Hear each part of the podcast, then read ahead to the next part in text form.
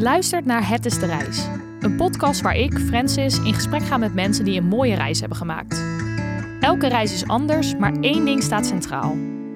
De reis naar bestemming is minstens zo belangrijk als die uiteindelijke bestemming. Niet alleen hoppen van bezienswaardigheid naar bezienswaardigheid, maar juist echt genieten van het onderweg zijn. Kortom, het is de reis, niet de bestemming.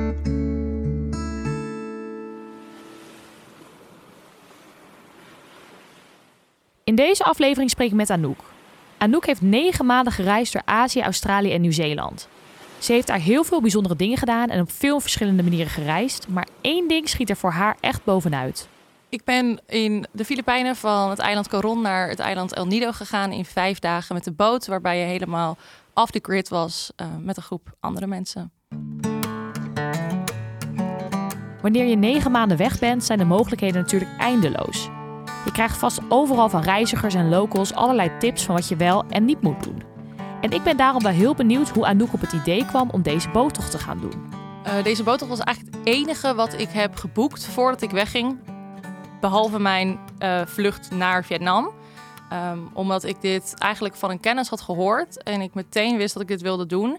En ik ook wel eens hoorde dat het uh, volgeboekt raakte. Dus ik dacht, Um, dit moet ik vooraf boeken, want dit is het enige waarvan ik zeker weet dat ik het wil doen. En ik ben ook bereid mijn schema erop aan te passen. Terwijl verder was mijn houding voor die hele negen maanden, ik zie het wel en ik wil niks vastleggen, maar ik wist dat ik dit zo graag wilde dat het het waard was voor mij. Oké, cool. Wat, wat wist je van tevoren ervan? Zeg maar, waarom dacht je, oké, dit moet ik echt doen?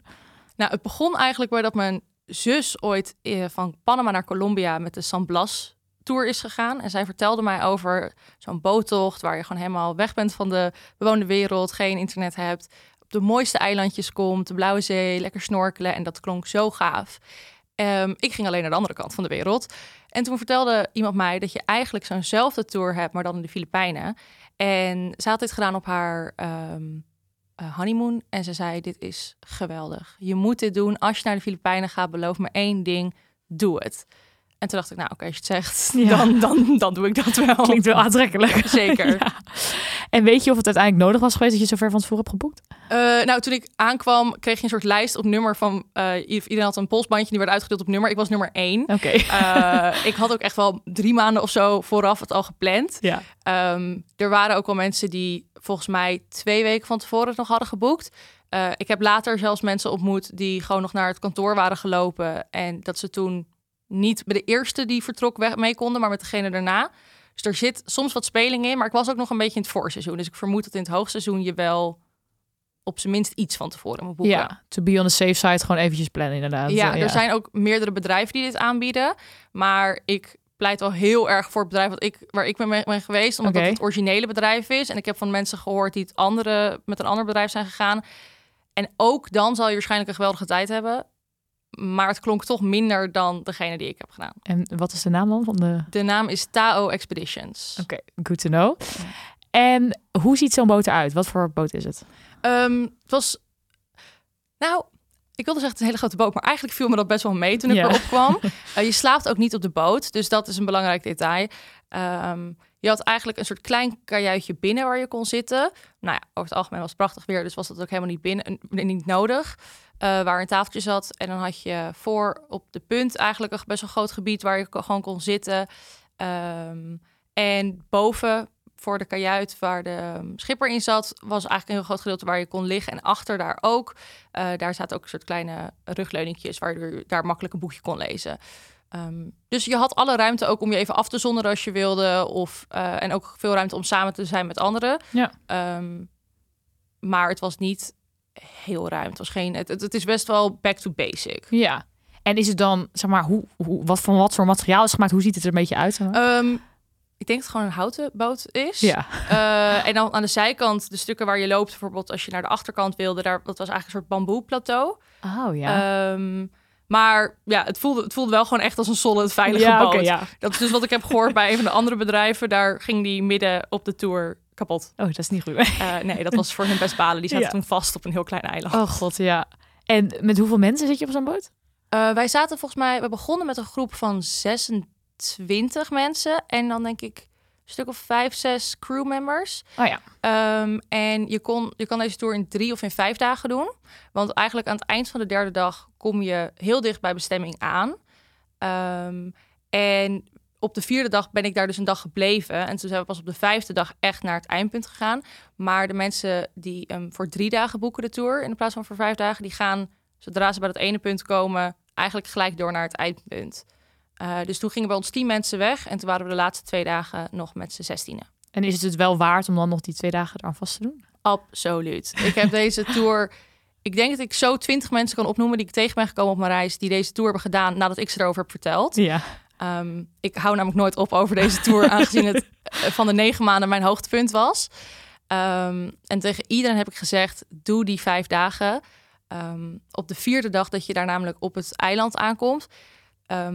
ik heb de tour van Coron naar El Nido gedaan. Je kan hem ook andersom doen, van El Nido naar Coron. Maar omdat ik hem van Coron naar El Nido deed, kwam ik aan op de farm. Dat is eigenlijk het bedrijf uh, heeft een, een soort boerderij. maar dat klinkt heel veel minder dan het is. Ze hebben daar een gedeelte waar ze hun eigen groenten en fruit en um, ook dieren houden. Um, en, maar ze hebben ook echt een hele best wel luxe setup gemaakt met hele mooie bamboehutjes waar je in slaapt. En um, ze hebben ook een soort programma waar ze lokale vrouwen uh, aan werk helpen door hen te leren masseren. En je kan dan dus ook die dag, die vierde dag dat je er bent, kan je massages boeken. Oh. En die dag chill je eigenlijk dus de hele dag op die farm. Je kan suppen of kano in de zee. Je kan gewoon de hele dag een boekje lezen aan het strand. Eigenlijk kan je het helemaal zelf indelen zoals je wil. Uh, maar dat was echt een heerlijke dag om gewoon weer even geen zeebenen te hebben, maar Ja. op, op land te zijn. Ja. Uh, en echt, echt te relaxen. Wow, wat goed, ja.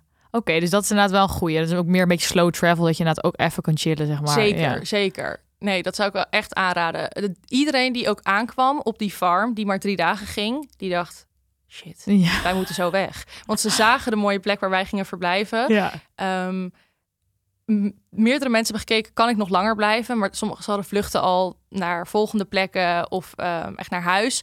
Dus voor niemand kon het. Maar eigenlijk dacht iedereen, wat hebben we gedaan? Waarom kunnen we hier niet blijven? Dit is een goede tip inderdaad. Zeker. En dan slaap je dus inderdaad dus bij die farm. En wat zijn de andere overnachtingsplekken? Ehm, nou, dat, ook dat verschilt dus eh, welke kant je op gaat. Maar bij mij eh, werd het eigenlijk elke dag ietsje luxer. Het is dus best wel een back-to-basic tour.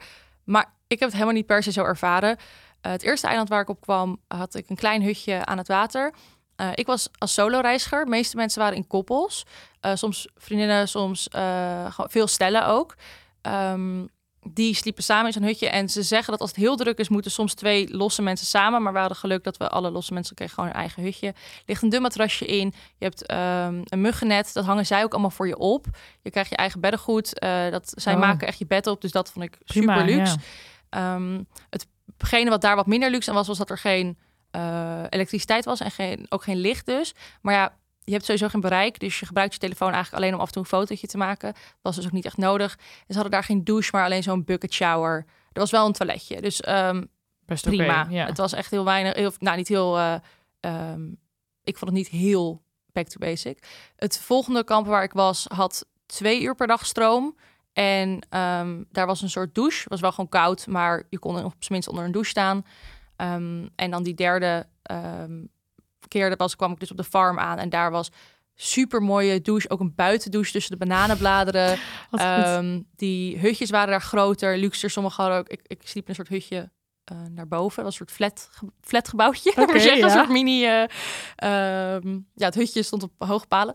En daar hadden ze ook bijvoorbeeld echt een, een kantine gebouwd... waar je dus eh, aan... De, aan de buitenkant zat je en daar at je. En je kon dan dus ook zien wat de kok aan het doen was. En de kok vertelde dan ook heel veel over het eten wat ze hadden gemaakt. Oh, cool. Dus dat was op, zo, op die farm ook echt wel heel groot eh, en uitgebreid. Ehm, en bij die andere plekken stond er dan gewoon een tafel onder een overkoppeling. Dat was het. Ja. Maar op zich inderdaad wel... Je hebt in ieder geval de dingen die je nodig hebt. En ook wel lekker, denk ik, een keer een beetje back to basic. Oh, het was heerlijk. Ja, want je hoeft je ook nergens zorgen om te maken. Ook iedereen is schoor, want je springt de hele Ja, tijd in de zee.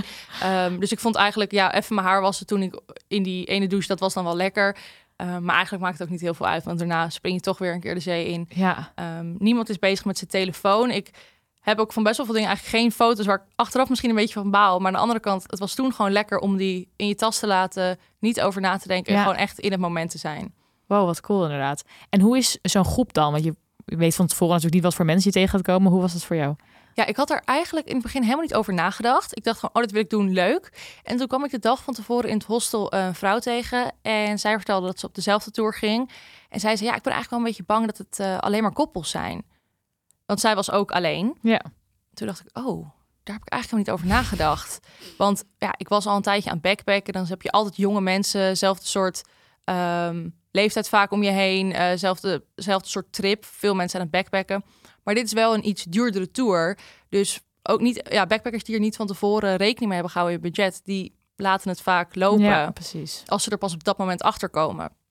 Um, dus toen we ook aankwamen, de avond van tevoren heb je een soort um, um, moment dat je elkaar ontmoet. En dan waar ze wat dingen uitleggen. En waar ze ook nog wat tips mee geven van wat je niet moet vergeten mee te nemen. Oh ja. En toen ik daar was, dacht ik, oh my god, het zijn inderdaad alleen maar koppels. maar eigenlijk uh, viel het hartstikke mee, want het wordt ook heel erg gepromoot als een tour waarbij uh, de bedoeling is dat je sociaal bent met de groep.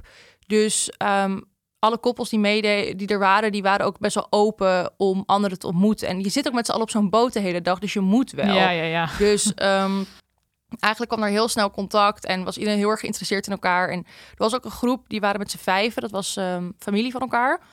Uh, en zij hadden dus geboekt met z'n vijf. En toen hebben ze eerst een mailtje gekregen voor de boekingsbevestiging kwam met... Jullie hebben best een groot aandeel van deze totale groep. Jullie zijn welkom om te komen, maar we vragen jullie expliciet om um, wel te socializen. En dat jullie niet met z'n vijven apart blijven. Dat vond ik wel heel mooi om te horen dat ze daar dus echt aandacht aan besteden. Ja. Um, maar ik sprak ook een meisje die het een aantal jaar geleden had gedaan. En die zei dat zij juist in een groep zat met superveel solo uh, reizigers. En die zei dat is echt een vriendinnengroep geweest. Ik ben nog vaker met hun gaan reizen. En dat, ja, dus het ligt ook maar net aan wie je meet. Ja. Maar je hebt in ieder geval wel echt een leuke tijd gehad en veel. Ja, ontzettend leuke, tijd. Uh, ik heb ook mensen ontmoet. Het, er zijn vaak best wat Nederlanders op de groep. Ja. Uh, ik heb ook nog wel mensen ontmoet die ik uh, nog ga opzoeken nu ik weer terug ben. Ja. Nou, je zei net al even, dit is dus best wel een wat duurder iets wat je kan doen, zeg maar. Mm -hmm. Over hoeveel geld hebben we dan? Um, er zijn drie verschillende prijzen. Het ligt eraan of je het voor hoogseizoen of er tussenin zit. Um, en ik zat net nog in het voorseizoen in november. Of nee, in oktober. Um, en ik heb volgens mij 560 US dollar ervoor betaald. Okay. Um, hierbij krijg je dus vijf dagen um, op de boot. Je hebt de, het is dus vervoer, ook tussen van de een naar de andere plek. En ik heb gehoord dat de echte ferry die er gaat vrij oncomfortabel is en heel vaak uitvalt. Dus je komt sowieso aan de ene en de andere kant. Je krijgt vijf dagen ontzettend lekker eten. De Lonely Planet heeft het omschreven als Michelin-sterwaardig eten. En ik wow. kan me daar alleen maar bij aansluiten. Filipijnen staat niet bekend om hun goede uh, cuisine. Maar op de boot was het echt incredible. Wow, nice. um, en ja, slapen. Dus eigenlijk, ik denk dat als je het allemaal optelt van wat je anders kwijt was aan hostelovernachtingen, die ferry um, en het eten, is het natuurlijk nog steeds iets duurder, maar je krijgt ook een geweldige ervaring. Je gaat super veel snorkelen. Um, je komt op hele ja, mooie onbewoonde eilandjes waar je anders nooit zou komen. Dus het zijn ook nog allemaal activiteiten. En ik denk eigenlijk als ik terugkijk naar waar ik die 560 euro voor heb betaald, vind ik het elke cent waard. Dat was dus ook iets als mensen dan vroegen, moet ik drie dagen doen of vijf dagen doen? Zei ik, doe echt die vijf, het is iets duurder. Maar het is je geld echt heel erg waard. Ik denk ook dat ik deze tour minstens nog één keer, maar misschien nog wel twee keer in mijn leven ga doen. Wow, dat is echt een goed teken. Ja, ik vond het oprecht. Toen ik er afkwam, zei ik, dit waren de vijf beste dagen van mijn leven. Wow, dat is echt... Ik heb zelfs geheld, omdat ik zo gelukkig was op oh. deze boottour. Oh. Uh, ja, wat, wat, hoe zag zo'n gemiddelde dag eruit, zeg maar? Wat deed je allemaal? Um, nou, we begonnen de eerste dag... Uh, eigenlijk op die boot met best wel slecht weer. Het was opeens aan het regenen. Oké. Okay. Hij dacht echt, nee, boek je een soort tropische tour op een boot, gaat het regenen. Um, maar dat was eigenlijk ook wel goed voor de groepsdynamiek, want toen zaten we dus een beetje in het kajuitje en toen was er meteen heel veel gepraat en toen leerden we elkaar wel een beetje kennen. Um, en dan was het elke keer activity, activity. Maar ze kunnen de, uh, ze zeggen meer een activity. oh, of, ja, ze zeggen ook Philippines. Ja, ja, in de ja. plaats van, dus nou, dat was altijd activity. En dan um, eigenlijk altijd was de activity snorkelen. Oké, okay, leuk Maar wel. dat vind ik super leuk. Ja. Dus, maar elke in de plaats van dat die we gaan snorkelen, zei hij toch elke activity. En dachten we, wat gaat het zijn? Weer snorkelen. Uh, maar het leuke is dat je steeds verder komt in een gebied. Kijk, de eerste dag kwam je nog wel in een snorkelgebied waar ook dagtoertjes heen komen. Maar je komt steeds verder de zee op, waar gewoon wat te ver weg is. Dus je komt steeds bij minder aangetaste koralen. Um, dat wordt ook een scheepswrak. Dat was op de eerste cool. dag was een scheepswrak, want uh, bij Coron, dat eiland in de Filipijnen, is een Japanse vloot ehm, in de Tweede Wereldoorlog neergeschoten door de Amerikanen. Dus er ligt daar volgens mij in de 20 boten rondom Coron-eiland. En die liggen op allemaal verschillende dieptes. Dus duikers gaan daar ook heel vaak heen om te duiken. Maar er ligt er dus ook één op snorkeldiepte. of twee zelfs. Zijn we naartoe gegaan en dan hebben we erboven kunnen snorkelen. En die koralen nemen eigenlijk het hele uh, wrak weer open, over. Dus we hebben heel veel mooie vissen gezien daar. Cool. Ik weet ook dat mensen na drie keer snorkelen dacht ik... weet je, ik sla deze keer even over. Ik was net ingesmeerd. Komen mensen terug die boot. We hebben een schildpad gezien. Toen dacht ik, oh, shit. Want die had ik op dat moment nog niet gezien. Dus toen baalde ik heel erg. Ehm, maar ja, de keer daarna dat we dan weer gingen snorkelen, uh, zo'n lionfish, dat is zo'n hele mooie, die, oh, ja. die ook heel gevaarlijk, of ja, heel uh, giftig is. Ja, toch? Die kun je toch steken of zo? Ja, ja dus ergens, ik, ik, ik, wist niet hoe die heette toen ik hem zag, maar ik dacht wel, oeh, volgens mij moet ik hier uit de buurt blijven. maar heel mooi met soort veren, allemaal zo zwart-wit eromheen. Um, ja, en steeds kom je dus op, op, op, op plekken waar minder mensen zijn. Eigenlijk heb ik vanaf het moment dat je echt uh, de eerste dag een beetje uit het gebied rondom Coron waren, bijna geen andere boten meer gezien tot we bijna bij El Nido waren. En ben je dan de hele dag, zeg maar, op het water? Of, hoe, ja, uh, we gingen s ochtends vaak best wel vroeg weg. Zeker de tweede dag, want toen kwam er een cycloon aan. Um, Fun? Dat was niet heel leuk. Tijdens het avondeten kwam de, de leider van de groep. Die zei, jongens, ik moet jullie iets heel ergs vertellen. En wij dachten echt, oh mijn god, wat gaat er gebeuren? Hij zei, morgen uh, komt er een cycloon. Dus ik heb net gebeld met het hoofdkantoor. En um, misschien komen we vast te zitten op dit eiland. En dat was dus dat hele kleine eiland met vrij matige uh, voorzieningen. Of we moeten morgen heel vroeg weg. Ja. Dus wij zeiden, nou, laten we heel vroeg weggaan. Want dan moesten we een andere route nemen die er langer over zou doen. Maar dan zouden we minder last hebben van de cycloon. Um, dus om vijf uur werden we allemaal van ons bed gelicht. Snel de boot op. En dan kregen we op boot kregen we ontbijt. Dus de tweede dag hebben we eigenlijk acht uur lang gevaren. Of misschien zelfs langer. Om, normaal zou dat maar vijf uur zijn, maar we moesten dus een andere route nemen. En in het begin zeiden ze ook van... Um, ja, waarschijnlijk hebben we vandaag geen ruimte voor activities. Maar toch uh, hebben we die dag nog meerdere keren zijn we gestopt. En um, hebben heel veel gesnorkeld. Dus het was eigenlijk super goed qua expectation management. Want ze um, zeiden elke keer dat het heel slecht ging, ging worden. En uiteindelijk viel het dus elke keer super mee. Ja. De dag van de cycloon zelf was een prachtige dag. We hebben de hele dag op het, uh, op het dek lekker liggen bakken met z'n allen. Boekjes liggen lezen, spelletjes gedaan. Um, ja, het was dus alleen dat we er iets langer over deden. Maar uiteindelijk oh, prima, bijna geen last van gehad. En een hele mooie dag gehad vol met mooie snorkelstops. Uh, cool. Dus het was inderdaad vooral dus lekker veel varen. En dan hoorde je, we gaan snorkelen, ging je lekker het water in. Ja, uh, af en toe stopte je op een uh, strandje. Nou, de strandjes daar, dat is echt van een aanzichtkaart. Gewoon de meest witte stranden. Vaak gingen we dan een beetje schelpen zoeken. Die mochten we niet meenemen, heel goed. Dus zij zijn ook heel erg um, met natuurbehoud bezig daar. Oh ja. Um, je merkte ook dat als we dus aan het snorkelen waren, ging vaak de um, crewmembers, als plastic in de zee lag, gingen ze dat opruimen. Um, daar hielpen wij na een tijdje zelf ook wel aan mee, omdat we dachten, oh, dat is inderdaad wel goed om dan uh, ja, vervuilen ook met zo'n boot, dus om een beetje iets terug te doen. Ja. en uiteindelijk, als je dan weer terug de boot kwam, was het eten was ook best wel een groot onderdeel van de dag. Er was dus een kok opgeleid, ook echt door Tao. Dat bedrijf is veel meer dan alleen de boottour. Uh, ze leiden heel veel jonge jongens op eigenlijk in die gemeenschap om uh, voor hun te werken. En die kok maakte altijd echt het lekkerste eten ooit. Dus we kregen meermaals per dag een snack. Daar keken we altijd enorm naar uit. um, en dan ontbijt, lunch, avondeten.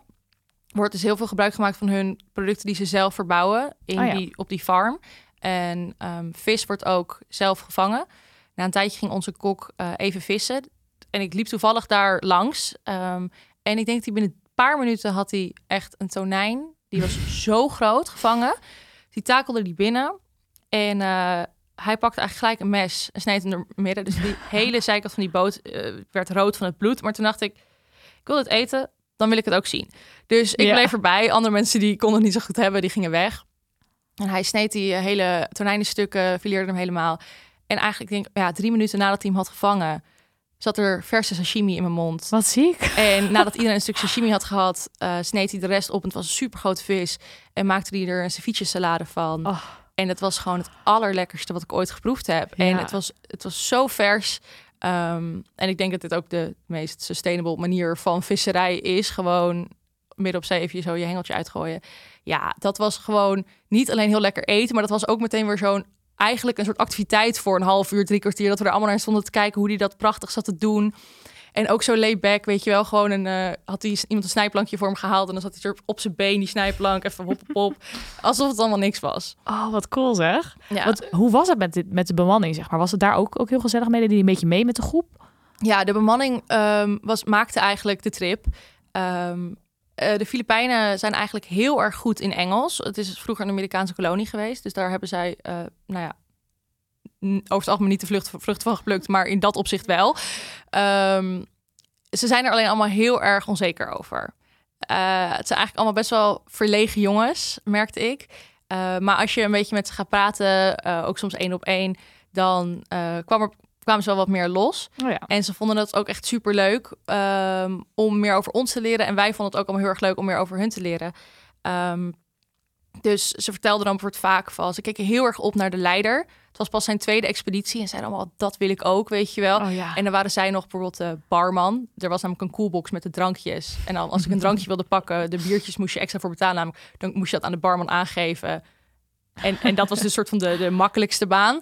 Maar zij zaten allemaal van, ja, ik wil een nieuw barman... en dan wil ik daarna graag dit worden... en dan kan ik opklimmen naar dat... en uiteindelijk wil ik net als Roy... wil ik de expeditieleider worden.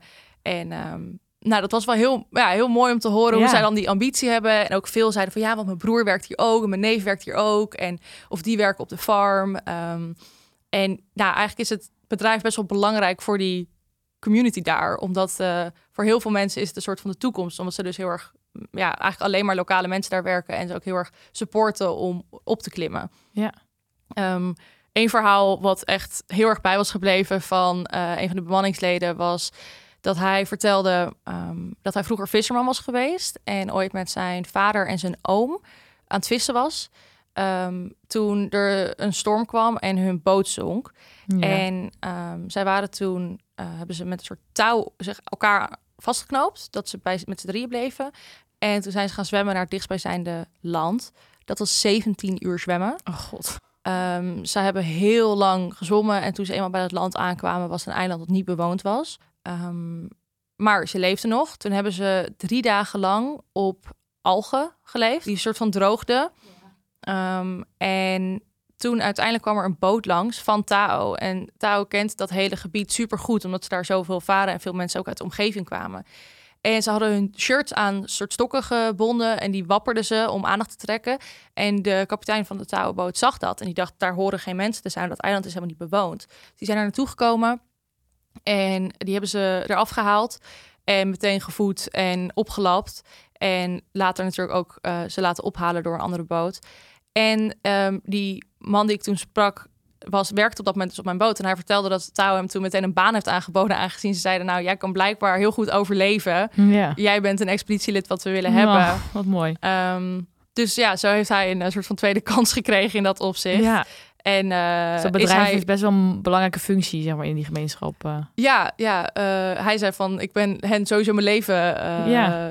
dankbaar. Ja. En ehm, ook hoe ze hem dan daarna op eh, hebben gelapt. Het is volgens mij door een Engelsman gesticht. Want zijn ouders waren op de farm op het moment dat wij eh, daar ook kwamen. Dus die vertelde daarover dat het vroeger, dat ze echt al een aantal jaar eh, bezig zijn. Vroeger sliep je dus wel op de boot en ze hebben het allemaal uitgebreid en uitgebreid. Ehm, en ze hebben dat dus niet alleen de tours uitgebreid, maar ook ehm, dus proberen ze steeds meer terug te doen voor de ehm, omgeving. Je betaalt dus ook, het is een non-profit. Dus alles wat jij uitgeeft, wordt natuurlijk aan de onkosten betaald en de rest gaat in die programma's. Dus eh, op scholen in de buurt recruiten ze jongens om bij hun te komen werken. Ehm, dus het vrouwenprogramma met wordt massages, maar ook eh, lesgeven aan kinderen. Ze hebben meerdere scholen opgezet in die omgeving, ook op eilanden, kleine eilandjes, dus waar niet direct een school stond. Ehm, dus ja, in dat om, die omgeving heb ik wel het gevoel dat ze heel veel goeds doen voor, Ja. eh, voor die regio. Ja, wow, dat is wel echt bijzonder inderdaad. Bizar verhaal ook. ja. Ja, wij geloofden er eerst echt niks van. We dachten echt, ja. doe normaal 17 uur zwemmen, drie dagen overleven op een onbewoond eiland. En het- die man had de grootste lach. En Maar hij was zo Ja, happy juist, en ik, gelukkig. ja. En ik dacht echt, wauw, Dat is echt daar mooi. kan je nog wat van leren. Ja. En eh, je zit natuurlijk ook best wel wat uurtjes gewoon op de boot. Wat, wat deed je de hele dag op de boot? Eh, nou, ik ben dol op kletsen. Dus ik zat heel veel met heel veel mensen te kletsen. Ehm, ik had na een tijdje ook wel echt een beetje zo'n groepje vrienden met wie ik het het best kon vinden.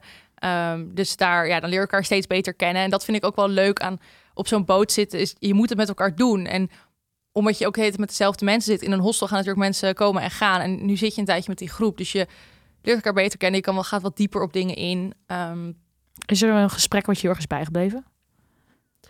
Oeh, dat is een goede vraag.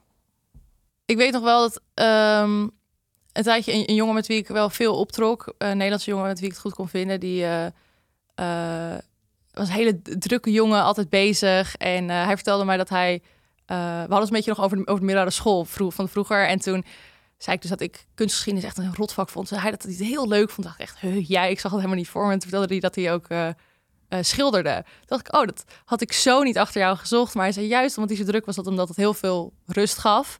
Ehm, dus dat vond ik wel, uh, wel grappig. Dat je dan weer denkt, oh, dan heb ik toch al vier dagen met je opgetrokken. Weet ik toch alweer best wel veel van je. Maar mensen blijven je ook wel weer verrassen.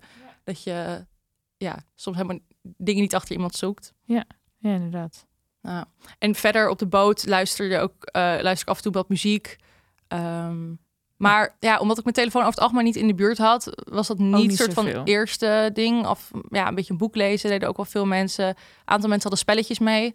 Oh, dat dus dat werd ook wel veel gespeeld. Daar moest je wel voor opletten dat het geen kaarten waren. Maar bijvoorbeeld ja, steentjes zoals regenworm. Ja, ja. Dat, dat werkt dan beter. Maar de dag dat we op, um, op het eiland waren, haalde ik dobbel uit mijn tas. Leuk. En dit is een spel is niet Nederlands, maar heel veel Nederlanders kennen het en spelen het. Um, tot het niveau dat er blijkbaar eerdere Nederlanders, die dus al op de touwen waren geweest, dit ook heel veel hadden gespeeld en het een keer hadden achtergelaten. Dus de bemanning kende het spel en was er super goed in. En die vonden het ook heel erg leuk. Dus we hebben de dag uh, dat we eigenlijk aankwamen op de farm en de dag daarna hebben we bijna constant dobbel gespeeld met een groep mensen. Hij was van mij en ik heb hem na een tijdje toen ik zelf andere dingen ging doen, gewoon elke keer op tafel laten staan van ja. En eigenlijk elke keer als ik terugkwam, waren er wel een aantal mensen het aan het spelen. En iedereen zei, waarom heb je tot dag drie gewacht om dit spel uit je tas te halen? ik zei, ja, uh, op de boot was ik bang dat het wegwaaide of zo. Maar iedereen was echt obsessief. En ik heb wel mensen gehoord dat ze het hebben gekocht toen ze thuis kwamen. Omdat ze het zo leuk vonden. Vet leuk, ja. ja. Elke aflevering vraag ik mijn gasten ook of ze nou een nummer of album hebben wat voor hen echt symbool staat voor de reis. Ben je nou benieuwd naar de muziek die mijn gasten noemen? Op Spotify kun je zoeken naar de afspeellijst Het is de reis niet de bestemming, waar ik alle nummers toevoeg en ook wat eigen favorieten inzet. Ik vraag Anouk ook wat haar favoriete nummer was.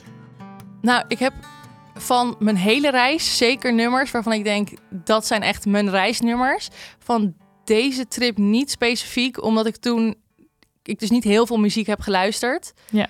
Ehm, en ook qua muziek op het eiland, er heeft af en toe een boxje aangestaan.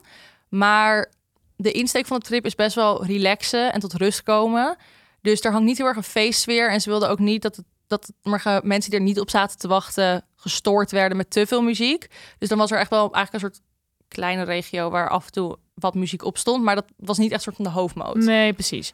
Maar wat is dan bijvoorbeeld een nummer wat je gewoon überhaupt aan die negen maanden doet denken? Nou, op een andere boottrip waar ik ben geweest, uh, dat was in Australië. Daar lag ik na een tijdje te zonnen op het dek vlak bij de schipper. En die had een playlist aanstaan. En het ene nummer na het andere nummer wat, hij, wat opstond in die playlist, stond ook in mijn playlist. Dus ik dacht echt, wow, we hebben echt precies dezelfde muziek staan. Het was echt perfect. Toen kwam er een nummer op en de eerste paar noten begonnen. En ik dacht meteen, oh mijn god, ik vind het een geweldig nummer. dus ik vroeg aan hem, hoe heet dit? En dan ga ik het even opzoeken, dacht ik, als ik weer uh, internet heb. En dat was Simple Thing van Ziggy Alberts. Dat is een Australische artiest. En toen ik hem ontdekte, kwam ik ook achter het nummer Gone. De Pocahontas song heet het ook wel. Uh, en die twee nummers um, heb ik echt de rest van mijn trip zoveel geluisterd. En als ik die luister, dan zit ik gelijk weer op die boot of gelijk weer in de bus of welk vervoersmiddel ik ook heb gebruikt. Zodra ik die twee nummers hoor, Simple Thing en Gone, dan heb ik helemaal die reis vibes weer. Nou, dit is exact waar ik niet altijd aan mensen vragen. Want volgens mij inderdaad heel veel mensen dat hebben. Dat je inderdaad echt zo'n nummer hebt dat je het weer opzet. Dat je denkt, jeetje. Ja, ik associeer dat muziek ook heel erg met bepaalde punten. In, later in mijn trip, dat was weer een bootreis. De Komodo Tour. uh, toen had ik het nummer Following the Sun de hele tijd op. En eigenlijk was dat een beetje de insteek van mijn negen maanden. dat ik constant de zon achterna ging. Ik ging in september weg in Nederland. Ik zorgde dat ik in Australië en uh, Nieuw-Zeeland was toen het daar zomer was. En toen weer terug naar Azië. En pas in Nederland weer aankomen als de zon weer scheen. Ja. Dus toen ik het nummer Following the Sun hoorde, dacht ik echt... Oh, dat is perfect. Dat is precies wat ik aan het doen Dat is ben. leuk. Dus dat was helemaal uh, mijn vibe daarna. Oké, goeie. Nou, deze ga ik allemaal in de playlist zetten. Mooi. En uh, deze podcast heet natuurlijk Het is de reis, niet de bestemming. Um, waarom vind je het leuk om dus inderdaad in dit geval met zo'n boottour wat meer bewust te zijn van de afstand die je aflegt en rustig te doen over het onderweg zijn, zeg maar? Ja, ik denk dat met die boottours, want dat is wel echt, als ik kijk naar mijn hele reis, waren dat elke keer mijn hoogtepunten. Het waren vaak ook inderdaad wel um, ook van dat je van de ene plek naar de andere plek ging. Dus het was ook je vervoersmiddel. Maar je komt meer op plekken waar je anders niet komt. Al die kleine eilandjes, die zie je anders niet in de Filipijnen. Al zijn er duizenden eilandjes, maar dat, en je neemt gewoon de tijd om het echt even in je op te nemen. Um, je hebt die gesprekken met de Filipijnse crew, um, ook met de andere uh, gasten op de boot. Kom je gewoon, ja, je leert elkaar beter kennen. Je hebt meer de tijd om het allemaal in je op te nemen. Je hebt in de, in Filipijnen ook heel veel dag-eilandhoptoertjes. Maar dan is het best wel go, go, go. En er liggen daar 16 andere boten. Het is druk. En hier heb je die hele uh, snorkelplekken voor jezelf. En ik denk dat ik het zo fijn vond dat als ik zou zeggen, mocht je ooit maar vijf dagen hebben voor de Filipijnen, wat belachelijk is en wat ik niet aan zou raden, maar dan zou je gewoon deze tour kunnen doen van vijf dagen en dan heb je een hele indruk van hoe de Filipijnen is. De, de relaxte sfeer, de aardige mensen, het, nou ja, in dit geval dus hele lekkere eten. Dat heb je dus niet in de andere delen van de Filipijnen. Um, ja, het is een soort perfecte uh, manier om dat rustige eilandleven mee te krijgen wat daar heel erg hangt. Dit was Het is de Reis. Ben je benieuwd naar wat foto's van de reis van Anouk? Check dan de Het is de Reis Instagram pagina. Mocht je nou luisteren en denken... hey, ik heb ook een vette reis gemaakt... waarbij het onderweg zijn minst zo belangrijk was... of heb jij gereisd met een voertuig die nog niet voorbij is gekomen in de podcast... stuur me dan een berichtje op Instagram... en wie weet zit jij hier binnenkort ook wel in de studio.